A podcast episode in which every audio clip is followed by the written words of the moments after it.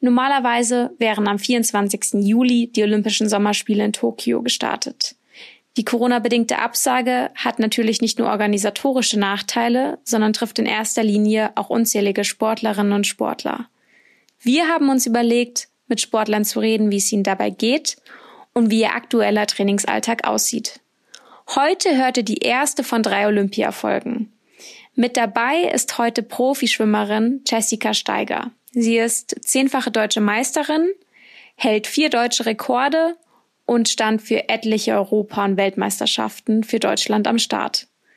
Mein Name ist Corinna Horn. Es ist Freitag, der 10. Juli. Wir haben 13 Uhr und ihr hört die Sportgondel. Ich kann nur dazu sagen, wenn Sie flotte Sprüche hören wollen, dann müssen Sie nach München gehen.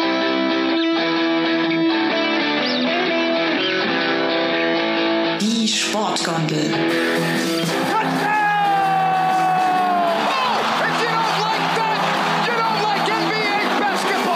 Der Lift für Sportfreunde. Fort der da oben, wie die gesenkte Sau, muss ich so sagen.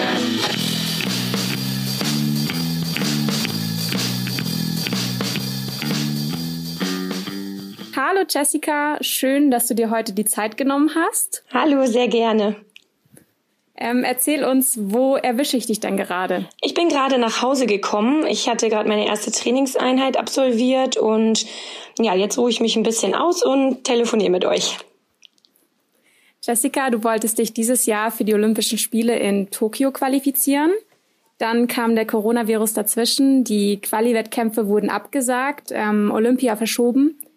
Wie ging es dir denn im ersten Moment, als du erfahren hast, dass die Spiele dieses Jahr nicht stattfinden? Also ich muss sagen, meine erste Reaktion war, dass ich angefangen habe zu heulen. Also das war wirklich so, weil ja, ich habe mich jetzt meine Karriere lang darauf vorbereitet, auf dieses eine Ereignis.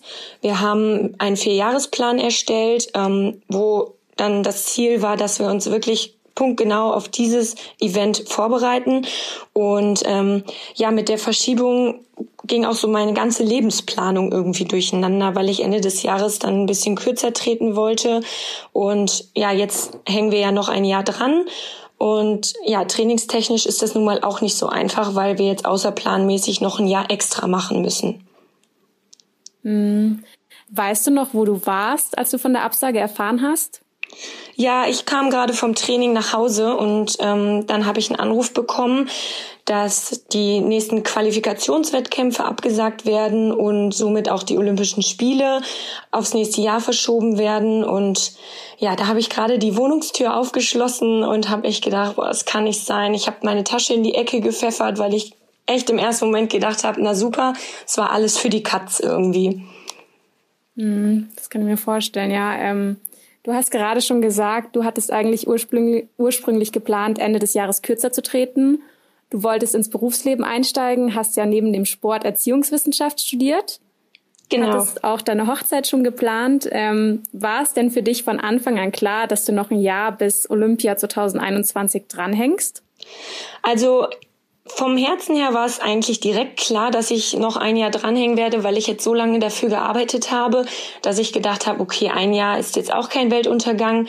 Und ja, aber die Frage war halt, wie soll ich das Ganze finanzieren? Weil meine Sponsorenverträge gingen jetzt nur noch bis August 2020, weil ich ja dann, wie gesagt, kürzer treten und ins Berufsleben einsteigen wollte. Und es war halt nicht klar, wie es weitergehen soll, wie ich das alles finanzieren sollte. Ähm, was hat dich denn genau dazu bewegt, weiterzumachen? Also, im Moment. ähm, ja, das ist einfach schon immer mein Lebenstraum gewesen. Mein Papa, mit dem hatte ich so eine kleine Wette. Er hatte damals, als ich noch jünger war, zu mir gesagt, wenn du es einmal zu den Olympischen Spielen schaffst, dann lasse ich mir die Ringe auf den Hintern tätowieren. und ich hatte immer gesagt, das möchte ich unbedingt sehen. Und ja, ich war jetzt bei Europameisterschaften, bei Weltmeisterschaften und bei der Weltmeisterschaft 2019 in Korea haben die das so aufgezogen wie bei den Olympischen Spielen. Und das ist einfach ja, ein unglaubliches Feeling. Einmal die ganze Atmosphäre, die Sportler, die alle zusammen in so einem sogenannten Athletendorf wohnen. Und ja, das ist einfach so ein Ereignis, was man unbedingt mitmachen möchte. Und meine Mama war damals auch bei den Olympischen Spielen 84, hatte mir davon erzählt und da war für mich klar, das möchte ich auch einmal erleben und schaffen. Deine Mama war auch Schwimmerin, oder? Genau, die war allerdings Rückenschwimmerin. Das äh, kann ich gar nicht rücken. Also, Ah, Das okay. ist nicht so meine Lage. Ähm, Ende des Sommers laufen deine Sponsorenverträge aus. Ähm, deshalb hast du ein Crowdfunding-Projekt gestartet. Wie bist du denn überhaupt auf die Idee gekommen? Also auf die Idee gekommen bin ich durch einen Freund, ähm, mit dem habe ich Abitur gemacht und der ist Leichtathlet und er hatte von der Verschiebung der Olympischen Spiele gehört und hatte mir dann eine ganz, ganz liebe Nachricht geschrieben, dass ich bloß nicht aufgeben soll und dass ich meinen Traum verwirklichen soll. Und dann kamen wir so ein bisschen ins Gespräch. Ich hatte ihm gesagt, dass ich einfach nicht weiß, wie ich das finanziell stemmen soll. Und dann hat er mir gesagt, ach, dann mach doch einfach so ein Crowdfunding. Das hatte eine Bekannte von ihm auch gemacht und das war ganz erfolgreich. Ja, und dann habe ich mich damit einfach mal beschäftigt, hatte mich dann mit denen von der Plattform auseinandergesetzt und ja, so kam der Stein irgendwie ins Rollen. Ähm, dein Ziel war ja, 7000 Euro zu bekommen. Wie genau kamst du auf die 7000 Euro? Ja, also wir oder ich wurde von der Plattform informiert, ähm, dass ich ausrechnen soll, wie viele Kosten ich im Jahr habe, was ich für die Saison bräuchte und da wirklich ehrlich sein sollte, was ich an Geld benötige. Und da man im Schwimmsport aber so im Jahr wirklich schon auf eine fünfstellige Summe kommt, habe ich gedacht, das kann ich niemals angeben. Auf so viel Geld würde ich niemals kommen. Schon gar nicht in der Zeit von Corona, wo wirklich alle auch gucken müssen, wo bleiben sie denn jetzt? Und ähm, dann hatte ich noch, das weiß ich noch, zu meinem Freund gesagt, ach, ich gebe einfach 3000 an. Und dann hat er gesagt, ja, was willst du denn damit? Damit kannst du ja gerade mal ein Trainingslager finanzieren.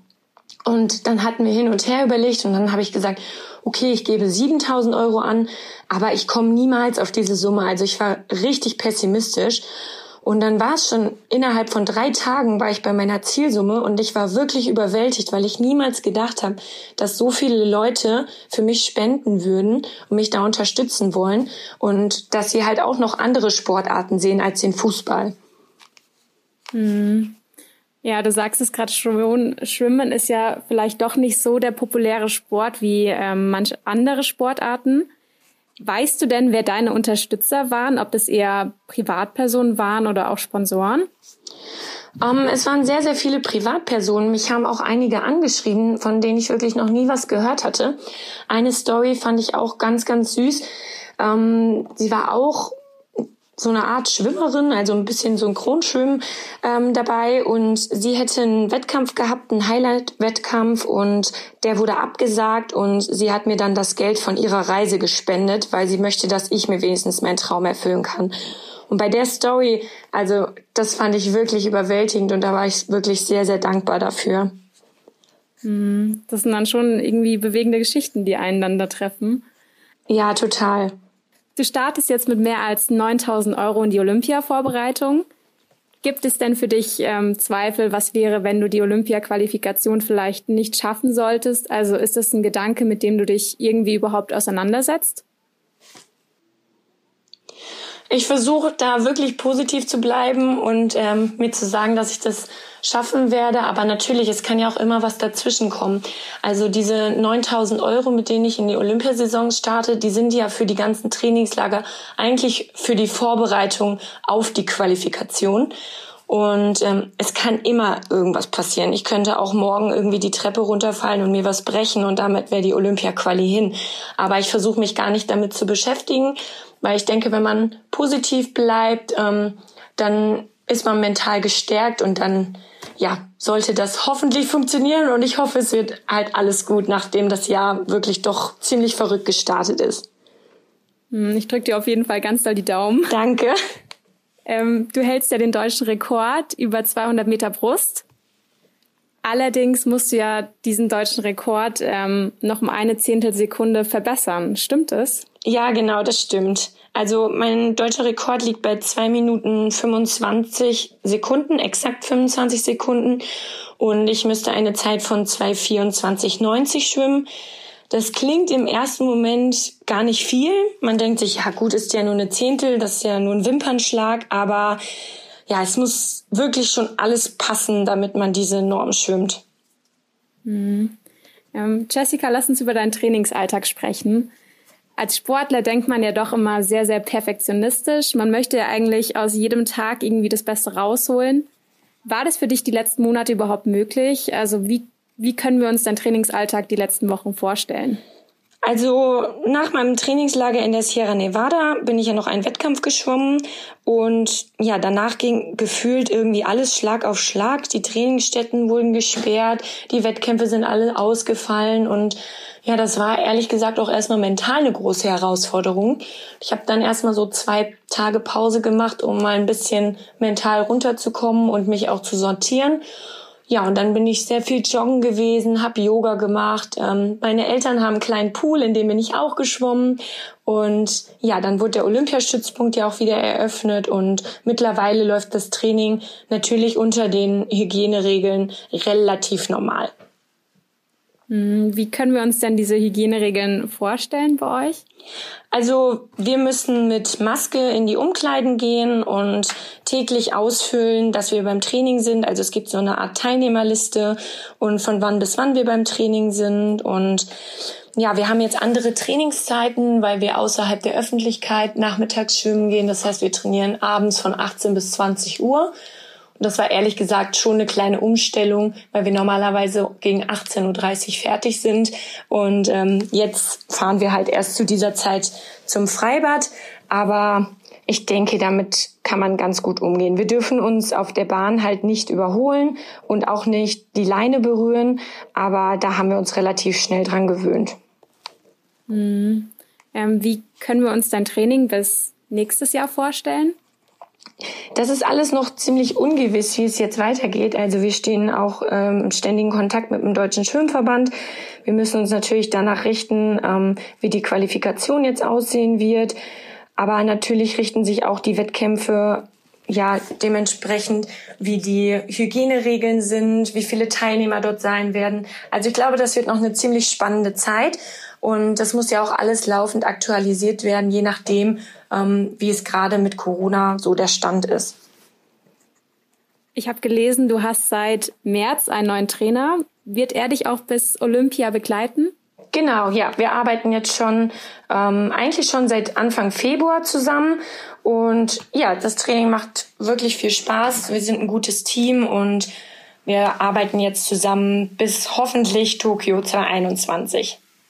Ja, das ist doch schön.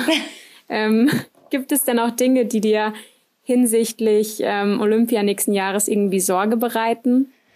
Also man, die Gesundheit steht ja immer an erster Stelle und ähm, ich habe schon ein bisschen Sorge, dass die Olympischen Spiele vielleicht doch noch abgesagt werden könnten, weil ja auf der ganzen Welt sich die Corona Geschichte regeln müsste, ähm, dass keine Lockdowns mehr sind, dass wirklich alle an den Olympischen Spielen teilnehmen können.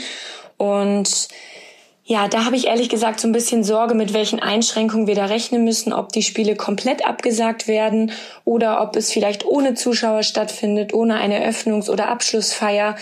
Natürlich sind das so Gedanken, die man sich macht, aber ja, es hilft eigentlich nichts, viel darüber nachzudenken. Im Endeffekt müssen wir eh abwarten und das wird sich eh relativ spontan entscheiden. Aber man hofft natürlich, dass sich die Situation einigermaßen beruhigt. Ja, ich glaube, da ist jeder ziemlich gespannt, wie das letztendlich ausgehen wird. Ähm, ich habe gelesen, die Dopingkontrollen in anderen Ländern bereiten dir auch Sorgen. Ja, also in manchen Ländern sind die Dopingkontrollen jetzt über ein halbes Jahr komplett ausgefallen. Und dort wurde auch angekündigt, dass aufgrund der Corona-Situation die Dopingkontrollen wegfallen. Ja, da stellt man sich halt schon die Frage, ähm, ob jetzt manche Sportler doch noch was einnehmen, weil sie nicht kontrolliert werden. Und vor allem auch Sportler, die bis einschließlich Tokio 2020 gesperrt waren, deren Sperre jetzt vielleicht Ende des Jahres abläuft, die dürfen ja dann ganz normal im nächsten Jahr an den Spielen teilnehmen. Und das ähm, finde ich schon sehr kritisch und da stellt man sich schon die Frage, inwieweit das großartig faire Spiele werden. Mhm. lass uns vielleicht mal über ein bisschen positiveres Thema reden. Ähm, was sind denn deine Ziele für Tokio? Also erstmal möchte ich mich natürlich qualifizieren. Und ja, dann würde ich gerne versuchen, so weit wie möglich zu kommen, entweder mit der Staffel oder wenn es natürlich optimal läuft, auch im Einzel. Und ja, Tokio oder Olympi Olympische Spiele haben eigene Gesetze. Einfach mal schauen, wie es vor Ort dann so sein wird. Aber ich werde es auf jeden Fall genießen, wenn ich mich qualifizieren sollte. Ja. Ähm, mittlerweile sind wir schon bei meiner letzten Frage angekommen. Ist denn nach Tokio 2021 wirklich Schluss bei dir? Also ich glaube nicht, dass ich mich komplett aus dem Schwimmsport verabschieden kann. Dafür habe ich das viel zu lange gemacht. Aber an erster Stelle wird dann erstmal mein Beruf stehen. Ich werde ein bisschen kürzer treten beim Schwimmen. Ähm, so wie es aktuell ist mit zehn bis elf Einheiten die Woche, lässt sich einfach also kann man nebenbei nicht ganz einfach arbeiten. Und ähm, ja, ich werde aber dem Schwimmsport auf jeden Fall erhalten bleiben und noch ein paar Wettkämpfe schwimmen. Ja, Jessica, ich sage vielen, vielen, vielen lieben Dank, ähm, dass du dir die Zeit für uns genommen hast. Ich wünsche dir alles, alles Gute auf deinem Weg nach Tokio und dass sich deine Ziele in Erfüllung gehen mögen. Vielen lieben Dank. Nächste Woche könnt ihr euch dann auf Leichtathletin Katharina Trost freuen. Sie ist Mittelstreckenläuferin und berichtet uns nächste Woche über ihre Erfahrungen und ihren neuen Trainingsalltag während Corona. Die Sportgondel. Hinblick. Egal, immer ein Hinblick auf was? Was soll das? Was wollen wir hinblicken? Auch ein Hinblick auf dieses Interview.